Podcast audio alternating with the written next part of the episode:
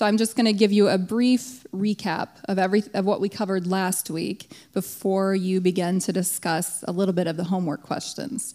So if you remember, last week we looked at Genesis three, fourteen, and fifteen, and we were answering the question, who is the King of Glory? And we learned, we learned a lot of things, actually, from that very short text. We learned that he will be a male descendant of Eve who will destroy the snake at personal cost to himself. And we teased out all that information by looking at those key words. We started with curse, enmity, and then we looked at offspring, and then bruise. And the lesson was entitled, A Snake in the Garden. And I drew your attention to two main ideas, two takeaways I wanted you to carry with you. So first, I want you to remember that you can draw a straight line from all the devastation and all the hardship in this world all the way back to that snake in the garden. And then second, we notice that this, in the enmity language, that this conflict between the woman and the snake and between her offspring and his offspring is going to be perpetuated. So the snake and his offspring will continue in this attempt to curse God's people, but always and forever with the same result. They will receive a curse for their attempts, while God's people will be blessed. And so we learned that in this conflict, it never pays to oppose God. Do not make yourself his enemy. Last week, I told you we'd start our story back up in Genesis four. Remember, we just kind of left them hanging out there on the doorstep of the garden. So God had driven them out of paradise and into this new and barren landscape where their work of ruling and filling was now going to be very difficult. But at the very end of chapter three, I want to draw your attention to two things. So just after God drove Adam and Eve out of the garden, he did something noteworthy. And if you're just kind of reading through the Bible at a fast pace, you might miss it. But in the space of three verses, God plants two more little seedlings, right? We have a little seed garden. Well, he deposits two more little seedlings that by the very end of the story, these little seedlings are kind of going to grow into two towering trees. And I want you to see them. I'm not going to really comment them on, on them today, but I want you just to tuck them away for the future. One is the cherubim, and the other is the tree of life. So he places the cherubim and a flaming sword at the entrance to the garden to prevent Adam and Eve from re-entering, because he doesn't want them to get back into the garden where they might eat from the tree of life and live forever in their now broken condition. So just tuck those away, but don't be surprised if you see them again. Okay, the title of today's lesson is Heroes and Villains, and it begins, as I said, in Genesis four, outside of paradise. This is east of Eden. And two main ideas and takeaways I'm just going to tell you right from the beginning. I want you to, to write them down and remember them and listen for them. And the first one is that sin and conflict abound in this new landscape. Sin and conflict abound here. And we see this right out of the garden where these two warring lines emerge. But the second is that in these texts today, God begins to reveal a comprehensive plan to redeem all of creation. He's not just going to crush the snake. He's going to reverse the whole curse, and he will restore Eden. And we begin to see that comprehensive plan unveiled in the text we studied for today.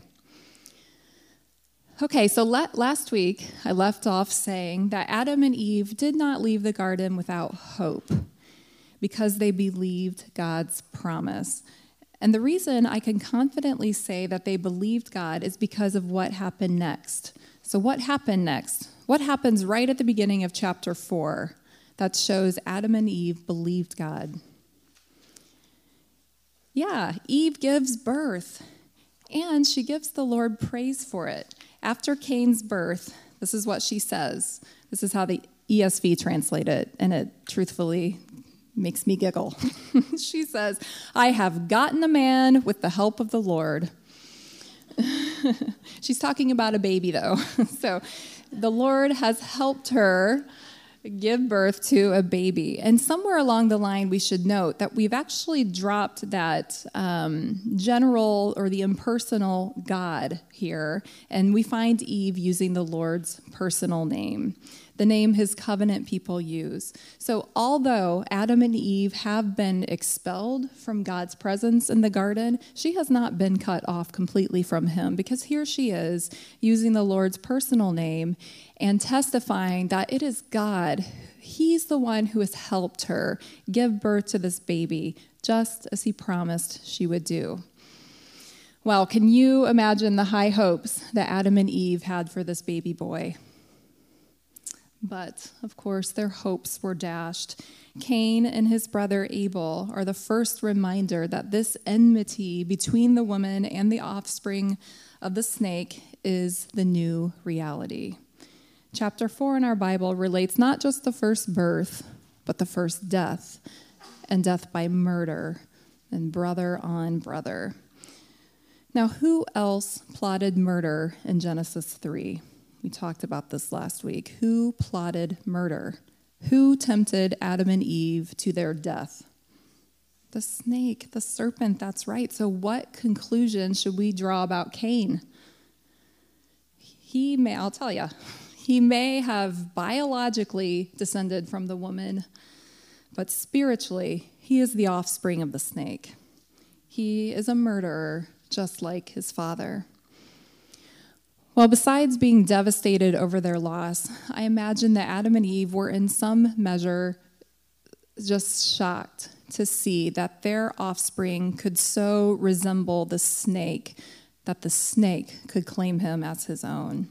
But that is the sad truth about life outside the garden. Human hearts are now as barren as the land. So just as thorns and weeds grow from the ground and they choke out the fruit-bearing plants, so thorns and weeds now grow from our hearts, and they choke out the fruit-bearing words of God. You see, God spoke to Cain. He had words for Cain, and that is significant. God himself warned Cain not to sin, but his words fell on barren ground, and they did not bear any fruit. So right away, just at the doorstep of the garden, we see the illustration of a truth that is going to be made very clear in the New Testament. And we see that the distinguishing features between these warring offspring are not biological, but they are spiritual. And the snake's offspring are all those who reject God's words, and they rebel against them. But the woman's offspring are those who believe God's words and obey them. Those kinds of people will be counted among God's people. They will be the heroes, as our lesson title says.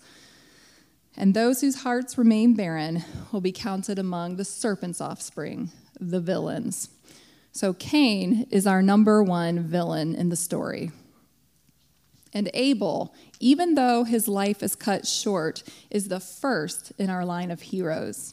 And interestingly enough, he is a keeper of sheep. Did you catch that?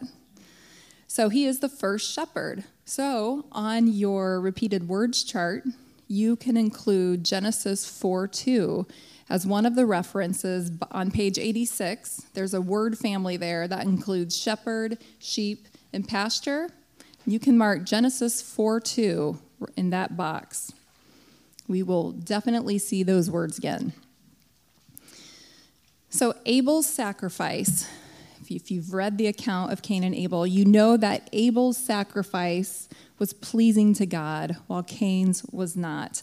Abel found favor with God. In fact, Jesus, when he comes, he will later call Abel a prophet. He's, he was the first prophet in a long line of prophets who were all persecuted or murdered by their own countrymen. And then the author of Hebrews will place Abel in the hall of faith, saying that even though he died, through his faith, he still speaks. Abel is still bearing fruit. That's what heroes do. They continue to bear fruit even after they die with their legacy of faith. So even though Abel's life was cut short before he could have any children, he was still fruitful, and he still is fruitful. And I think, you know, he's such a small figure in the Bible, but he is brought up several times in the New Testament. And I think that should be a comfort to all of us, that if we are God's people, we too can have an influence beyond our very short lives. And I think Abel is of particular comfort to married couples who struggle with infertility, or to single women who had hoped to have children, that God still has really good work for you to do. He intends to make you fruitful, maybe not in the sense of having biological children, but your faith speaks. And like Abel, it will continue to speak. So in that way, you will mother many sons and daughters. So Abel, hero number one, the first offspring of the woman. Now, Cain does live to father children, and his last named descendant is Lamech, whose life choices really parallel that of his great-grandfather's. So he murders a man for a small offense. So you see the family resemblance, right? We have two murderers, just like their father, the, the snake. So Lamech is villain number two on your table. Well, in time, God blesses Eve with another baby boy. And you again, you can hear you can hear her hope in verse twenty-five of chapter four. She says, "God has appointed for me another offspring instead of Abel, for Cain killed him." There's that word offspring again. Did you catch it? So you can include Genesis four twenty-five on your chart. Well, with these words, Eve is almost certainly continuing to look for the one offspring that will crush the snake. But we're not really told much about Seth, other than the fact that he is very fruitful. So he lived a long time, he had many sons and daughters, so you can just see this little garden, this little seed garden is exploding with fruitfulness now. In fact, the next chapters, chapters four through eleven, are going to give us six genealogies. And I know a lot of first-time Bible readers kind of just want to give up at this point, at the genealogy point, but they're actually very important, and I'll give you two reasons why. So first, they show that God's creation purposes are on track, right? He told Adam and Eve, be fruitful, multiply, and look what is happening. Multiplication, despite the enemy's efforts to derail this purpose of God's, image bearers are multiplying all over the earth. And then number two, these genealogies actually distinguish between the snake's offspring and the woman's. So, or to capture the lesson title, these genealogies help us see who the villains are and who the heroes are. So Seth, back to Seth, he is fruitful. He is hero number two. And at the end of chapter five, we find our third hero. There were others, of course, like Enoch, who walked with God, but we're just hitting the highlights here. We can't say everything. So the third hero descending from Seth is Noah. And right away, we know this child is special. His father, Lamech, and this is a different Lamech. See, we're multiplying so much, we can't even have, we don't even have enough names to cover all the people. But this is a different Lamech. This is Noah's father, and he expresses hope that maybe Noah is the one to bring them relief from the curse on the ground. That's what he says in chapter five, verse twenty-nine. And Lamech's words here are significant for a couple of reasons. So first, we see in his words, we, we see hope in his words, and we recognize from them that God's people, or the offspring of the woman, because those are the same, God's people, offspring of the woman. We see that they are actively waiting and watching for God to keep his promise. But we also see the nature of their hope. They are looking for salvation from the curse on the ground. Okay, and they understand something. They understand that when the snake crusher comes, he will also give them relief from the curse on the ground. So they have connected these two things. And they are desperate. They are desperate for relief from their hardship, and aren't we all? But I think we should notice something else here. Lamech does the very human thing of wanting relief from all these symptoms without ever really curing the disease. So he, he's confused about the nature of the disease. He thinks his biggest problem is this horrible curse that he just toils under on a daily basis. He wants relief from the weeds growing in the ground, but isn't so much concerned with the weeds growing in his heart. And what's true of Lamech, Lamech is true universally. We all are sometimes guilty of confusing our smaller problems as our biggest problem. So your biggest problem is not the fact that you've lost your job and you have no income. And that is a, that is a big problem. And it's a wretched symptom of a terminal disease. But that the disease is our heart's rebellion against God. That is what has caused all these symptoms. And until that disease is cured, these symptoms are just going to multiply and flourish with the people. But in Lamech's defense, we see that he does believe a snake destroyer is coming and he, that he will clear up the problem of the curse. And he's right. He believes God. He distinguishes himself as an offspring of the woman here. Now, Noah, Lamech, Lamech's son, you know his story. I mean, it's so ubiquitous. Fisher-Price has a toy, Noah, an ark, and animals. And, and like legends of a worldwide flood just exist in nearly every ancient culture. So I don't think anybody is unfamiliar with Noah's story. But what I want for you to see in the account of Noah is that with the multiplication of humanity came the multiplication of sin.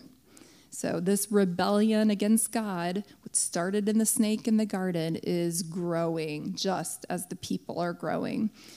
But Noah, number three, the number three hero on our charts, finds favor with God. God speaks to Noah. And Noah, what does he do? He's a hero, so he listens. He obeys. Uh, Second Peter two five actually calls Noah a preacher or uh, a herald of righteousness. So his life was a warning to everyone around him. And, you know, he did not build that ark overnight. So the people had time to see and to question and to hear his warning and to repent. And so what I want, this is what I want you to remember, and we're going to see it over and over again in this study, that what was true in the garden, what was true with Cain, and what was true with Noah is true even now, that God never judges without warning. He has been, and he always will be, very clear about the consequences for sin. He warned Adam and Eve. He warned Cain. He sent Noah as a warning to the all the people filling the earth.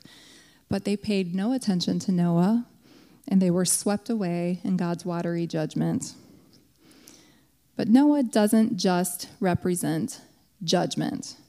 He represents a brand new beginning. Could Noah be that promised son of Eve? Well, let's see. Chapter nine.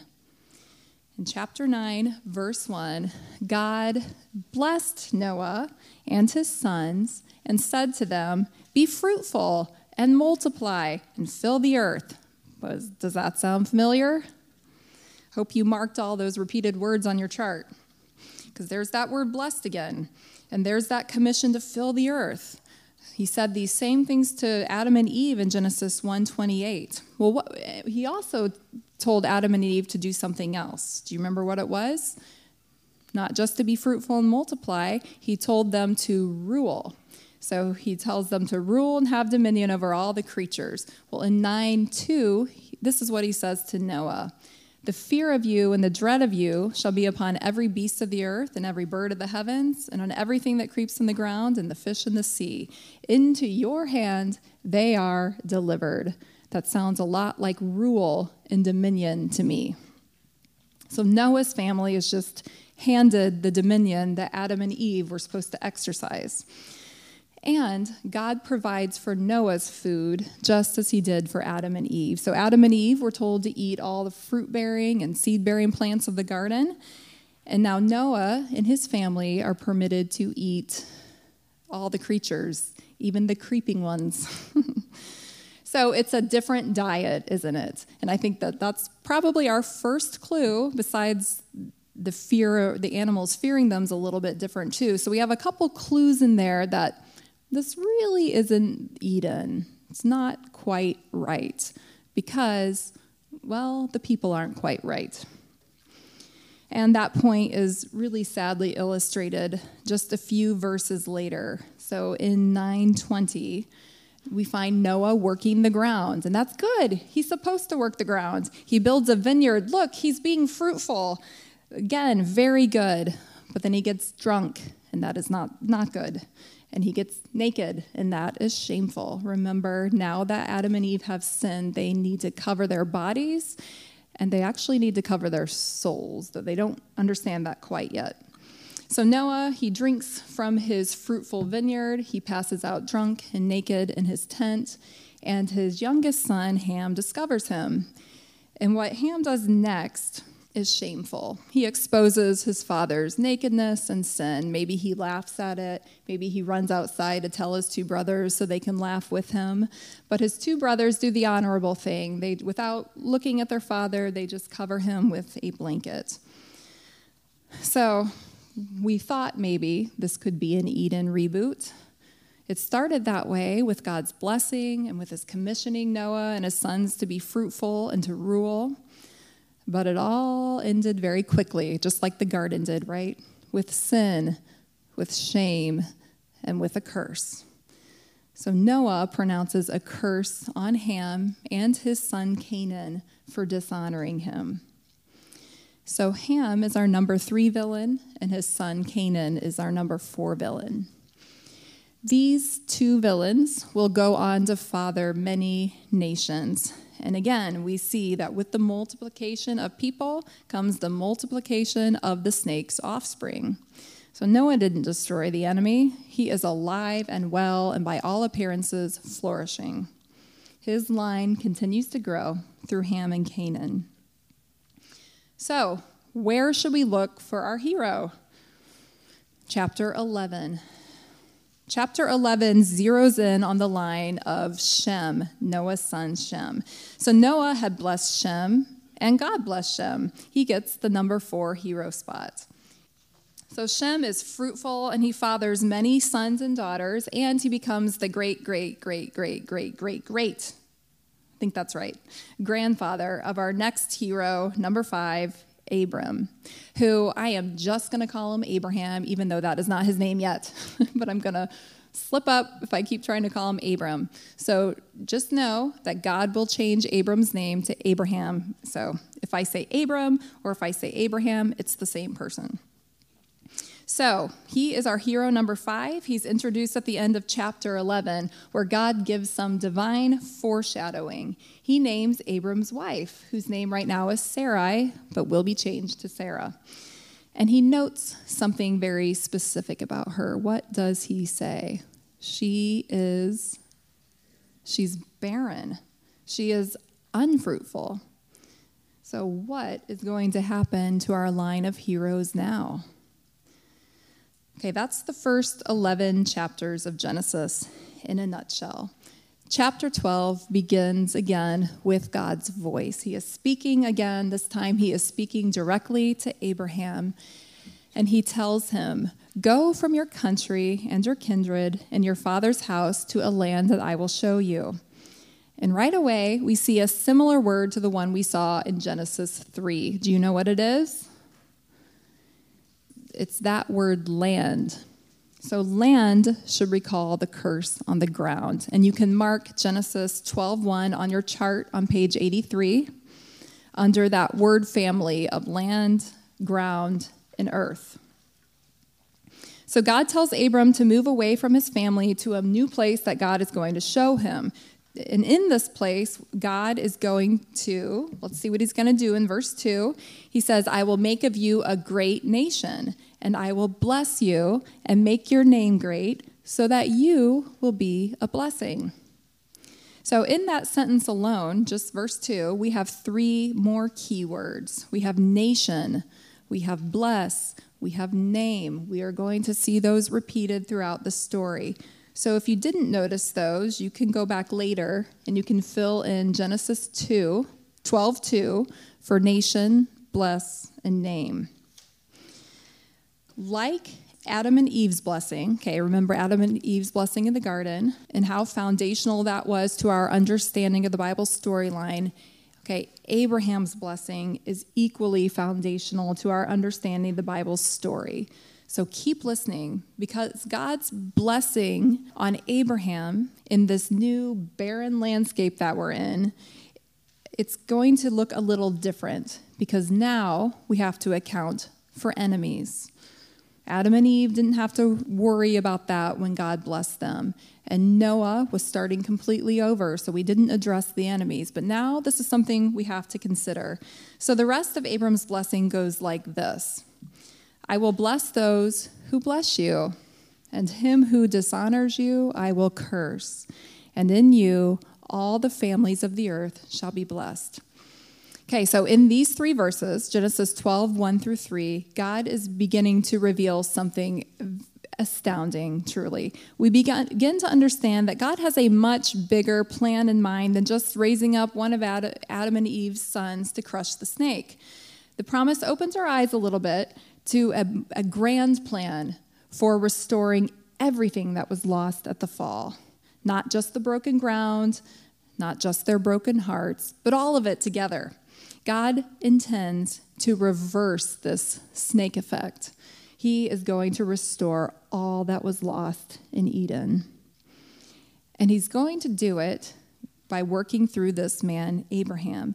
And we can discern all this by certain clues that at once take us all the way back to the garden and that push us forward into, in time to a place where all the families of the earth are blessed. So we'll unpack that promise by noting these clues. We're going to look at the key words of country and father, land, nation, name, bless, dishonor, curse, families, and earth. It's pretty much every word in the whole. Now that I look at it, that's almost every word. Okay, but let's start with country. So this word is parallel in a way with land. So God is asking Abram to leave one land to move to another land. He's asking Abram to leave his homeland and his countrymen, and he is to go to a land where he won't be the citizen of any country. But even more significantly, God is asking Abram to leave his father. And it, it's those two things, our nationalities, our parentage, that we use to really have our identities settled. They're, they're key to our personal sense of identity. And God is asking Abram to turn his back on those things and go to a new place, because God is about to do something brand new, something nobody was expecting. Now, that word father, just, again, I, I always would tell my kids when they were little, just hold that one in your head. We're not going to talk about it right now, but we will return to this word. And this is the really the first use uh, of that word in our study. But we so you would want to include this in your chart, but we're not going to talk about father just yet. Okay, so God is asking Abram to leave all these things behind and go to a new place. He's going to do something brand new. And how did Abraham respond? Look at twelve four. What does he do? He goes. So Abram went as the Lord had told him. He listens to God's word. So he's not like Cain. He is like the heroes before him, and he distinguishes him, distinguishes himself as the offspring of the woman and of one of God's people by his faith. He believes God, and he obeys him. So he goes. He goes to this land that God shows him, and it is a land that at that time very much belonged to a different set of people, cousins of his from generations past. He is going to the land of the cursed people of Ham and Canaan. And it is in this land where God will make Abram into a nation, a great nation, a brand new nation, a new people group, and a new country. So we see God is starting a brand new line of people, still descended from the woman, but now very specifically descending from Abraham. So out of all the people that have filled the earth, God is directing our attention to this one man and to his descendants. So we now know to look for that snake destroyer in the descendants of Abraham. God then promises to bless Abram by making his name great. And we're going to see that again too, but very simply, that is just to say Abram will be widely honored. And those who honor him, what will happen to those who honor him? They're going to be blessed. That's right. And they will share Abraham's blessing. But what will happen to those who dishonor him? Yeah, they're going to be cursed. So we have already seen this principle at play, but here God is stating it very directly. A curse was the snake's reward for dishonoring Adam and Eve. A curse was Cain's reward for murdering his brother.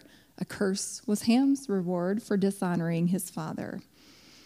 So now, those who dishonor this man, Abram, and Abram's line will be cursed. And you should once again note that the enemy of God's people is the enemy of God. Those people will be cursed. Do not make God your enemy. But we always have a but, because God is so very merciful. The curse is never the final word. Blessing is the final word. And look just how far Abraham's blessing will extend. In verse three, how far does it extend? To all the families of the earth. Okay, we have a worldwide curse, right? Now we have an earth-wide blessing. So we have this landscape where enemies abound, where the offspring of the serpent are in every household, but now we have an earth-wide blessing, one that will extend to every family of the earth.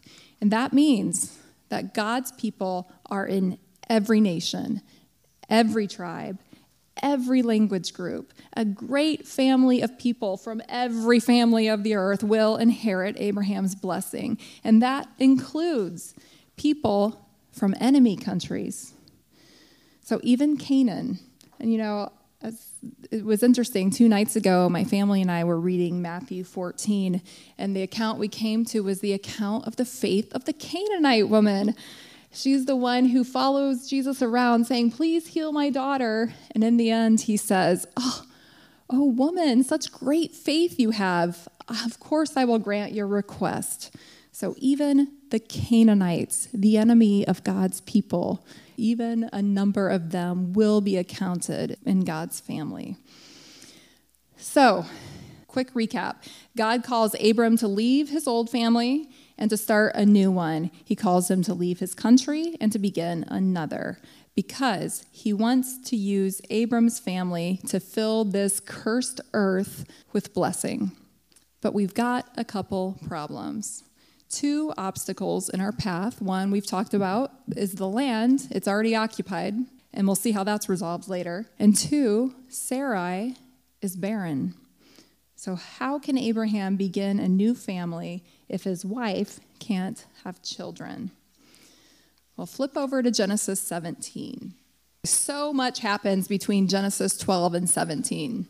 A lot happens, but I'll tell you one thing that does not happen. Sarah and Abraham do not have children.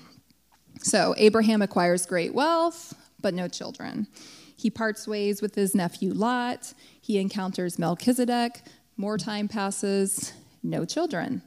God speaks to Abram in a vision during this time, and he actually tells him of a delay. He says, you know, I'm, you won't become a great nation. Your people are going to be waylaid in Egypt, under enemies for four hundred years before you can go to the land where I will give them their inheritance and make them a great nation. Okay, he gets this vision, but no children. Sarah then hatches this ill-conceived plan to finally get Abram that offspring. Ishmael is born, and from within their own household, Abraham and Sarah raise up an enemy nation. And then eighteen more years pass before God finally appears to Abraham again at the beginning of chapter seventeen. So what do you notice here? Over and over and over, God delays. he delays. Why isn't he keeping his promise?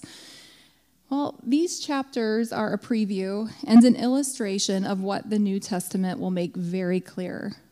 We are not to mistake God's apparent slowness with unfaithfulness, because he often delays so that he can warn sinners about coming judgment and give them time to repent. So in your homework, you answered the question why God might give Abram's nation the land that belonged to another people, the Canaanites. And the answer, on the surface, the answer is these were wicked people who rejected God, cursed his people, so they, they're going to be judged. And, and that is true. But even still, God waited and waited. He sent Israel to Egypt for four hundred years waiting on the Canaanites. Why? To give them time to repent and to save some of them. And we've already seen just seventeen chapters into the story that God always warns before he judges. He is a good God. He is fair and just. So why does he delay? To warn and to give people a chance to hear his words and to respond in faith. Now, we know from the, the biblical account, the large majority of the Canaanites, even after four hundred years, persisted in their rebellion and their wickedness, and they experienced God's judgment. But remember what I said earlier, okay? God's people are made up of those from every family on earth, and we know of at least one Canaanite woman who was a part of the blessed people of God, and there will be more. So why does God delay? Second Peter two nine makes all our deductions from the Old Testament very plain. He delays because he is patient toward you, not wishing that any should perish, but that all should reach repentance. All right, let's turn our attention back to this, to Genesis seventeen, where we get an expanded understanding of the blessing of Genesis twelve. It's here that God makes it more clear that he intends to reverse the curse of Genesis three and restore Eden. And our clues come with those words, multiply and fruitful, offspring, land, everlasting possession, God, and then we're going to throw kings in there at the end. Okay, so those words multiply, you see that in verse two, and fruitful, that's in verse six. This is all in chapter seventeen. And you recognize these, right? You've seen them a lot already. So they immediately form a bridge back to Abraham's blessing, and then back to Noah's blessing, and back to Adam and Eve's blessing. But we know that something else was multiplying, of course, um, not just the people. Um, sorry, change of change of direction here. Something else that was multiplied back in the garden was Eve's, remember, what was the punishment on Eve? Her, what would be multiplied? Her pain in, okay, yes. So God multiplied Eve's pain and childbearing in three sixteen, so that being fruitful was going to be very difficult. And it has been for them. It has been very difficult for Abram and Sarai because she suffers under the weight of infertility. But in Genesis seventeen, God blesses both Abraham and Sarah with the promise of offspring. And that word offspring, we've seen this many times, and it drives us right back to Genesis three. Well, Sarah's old age and infertility were a grief to her and to Abraham, and it threatened to derail God's promise, his plan. But knowing what you know about God, do you think he is going to be put off by something like infertility or old age? Okay, you know, we can't roll back the clock. And sadly, couples who struggle with infertility often spend thousands of dollars and inject all kinds of chemicals and spend time in labs and invasive procedures, and still infertility is a problem. But what people struggle to overcome, God overcomes with the word. Look at verse twenty-one. This is the first of many reversals of the curse. God says, at this time next year, Sarah shall bear to you a son. So old age, infertility, not a problem for God. He promised them a baby boy. And remember, a baby boy is exactly what we're all looking for, right? After the promise of Genesis three. With the reversal of Eve's punishment, God ensured that the line of the woman continues to be fruitful so that it will yield that snake destroyer.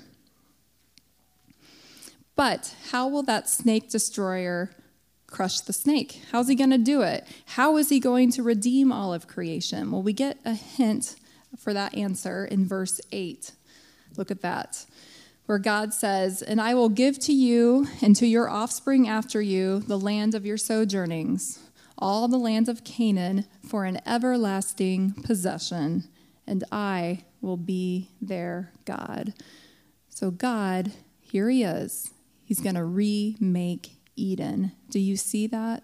Okay, he's making a new home. This is a new land. It's a new home. He's filling it with new people.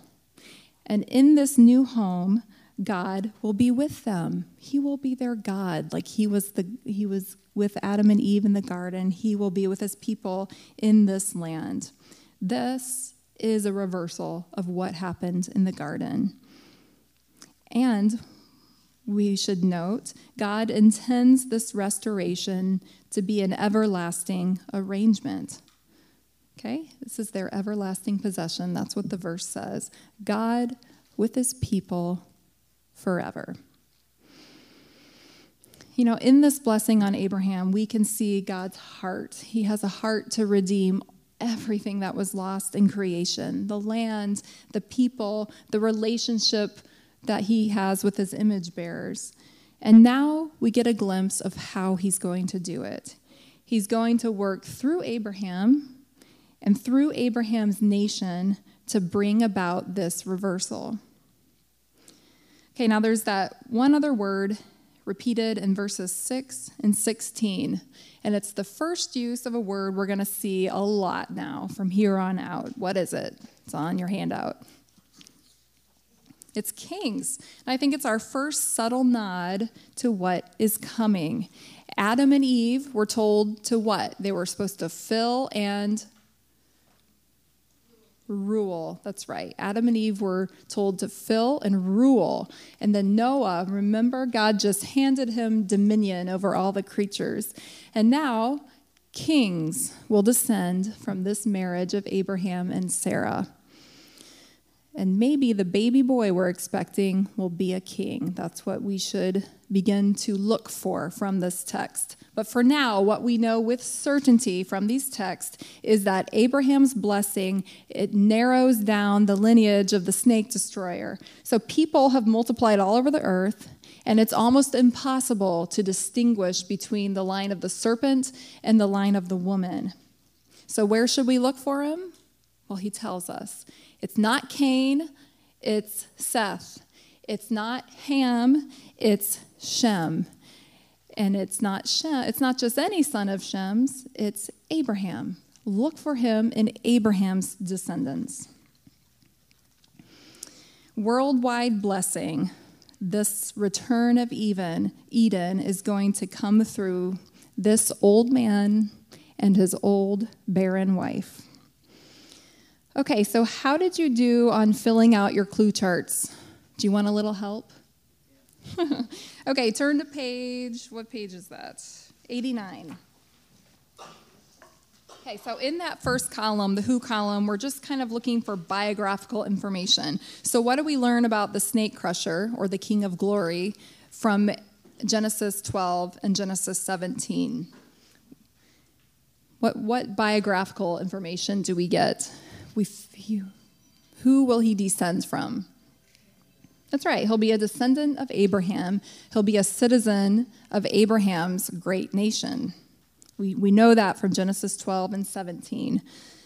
Now what? The what column. Here we're looking for new titles he'll wear, uh, things he'll do, the roles, job descriptions. What's he going to do when he comes, according to Genesis twelve and seventeen? Okay, father of many nations. What was that? Yeah, sure. He's there, there is that hint there. He's potentially going to be a king, but what's he going to do for all the families of the earth? Yeah, he's going to bless all the families of the earth. That is his, that's the what. That's his job when he comes. And then the why column, or the outcome. What will be the outcome of this? And look specifically in chapter seventeen, verse eight. Yeah, there. Yes, that's a good way to say it. He's going to he's going to reverse the curse, and he's going to restore Eden forever. This that is everlasting. It's going he's going to fix everything and restore it and make it all right again. Okay, before we move into discussion time, I just want to reflect on those two main ideas I told you to listen for at the beginning of the lesson. And the first reflection here, so remember I, I said that sin and, and sin and conflict abounds in this new landscape. So the reflection on that is this. Don't, as Peter will write in one of his letters, don't be surprised at the fiery trial among you. We should expect enemies and conflict. This is the landscape of our sojournings, just like Abraham. We should see it. We will see conflict on every side. The snake and his offspring will always try to curse God's people. But remember, the result will always be the same. Those who curse God's people will receive a curse in return, while God's people will be blessed. So don't be surprised when the world hates you for your faith and for your obedience to God. And don't be surprised if the conflict indeed gets fiery. It is actually a sign that you are the people of God. And something else to remember here, God will accomplish his grand plan, and he is going to do it through the opposition, not in spite of the enemies, but through the enemies. He will actually use their opposition to accomplish his grand plan. So all of God and his enemies, all these people who are innervated by that snake in the garden, they will unwittingly help God accomplish his purposes. But don't be surprised by any of this. But remember that two things are true here. Two things can be true at one time. God has enemies that he will curse, and they will hate us. But among those enemies are also many of God's people, people he wants to redeem from his enemies. So we need to be praying. We recognize God will triumph over his enemies. But we need to be praying for people who are still counted as his enemies, that they will hear God's words and respond in faith. So pray for their repentance and be patient and wait, like God is patient. And then two, don't let suffering under the curse derail your faith. So instead, we, we should look at all this devastation and suffering around us and all the brokenness in our own hearts and let it stir up in us a longing for our true home. Don't let yourself get satisfied here. This is the land of your sojournings. We are like Abraham. This is not our nation. This is not where our citizen, citizenship is. It's not our home. And we are waiting, just like he was waiting, for the renewal of Eden. So that curse that we all hate, it is a daily reminder to long and hope for our true home, where we will be with God forever in a world untouched by the snake or the curse. Let me close in prayer, and then you can move into your discussion times. Oh, God, we are so grateful that you are patient. We're thankful that you speak and that you, for many of us, we have heard your words, and you have granted us the faith to believe and to obey them. But if there are some among us today who still doubt and who resist your words, I pray that you would kindly lead them to repentance and make them your people. Thank you for this promise of worldwide blessing. We are so eager for that to take place, but I pray that you would give us patience uh, as we continue to labor under this curse in the world, to be faithful and to not to doubt you and to keep listening for your words and obey them. We pray all these things in the name of Jesus, who makes it possible. Amen.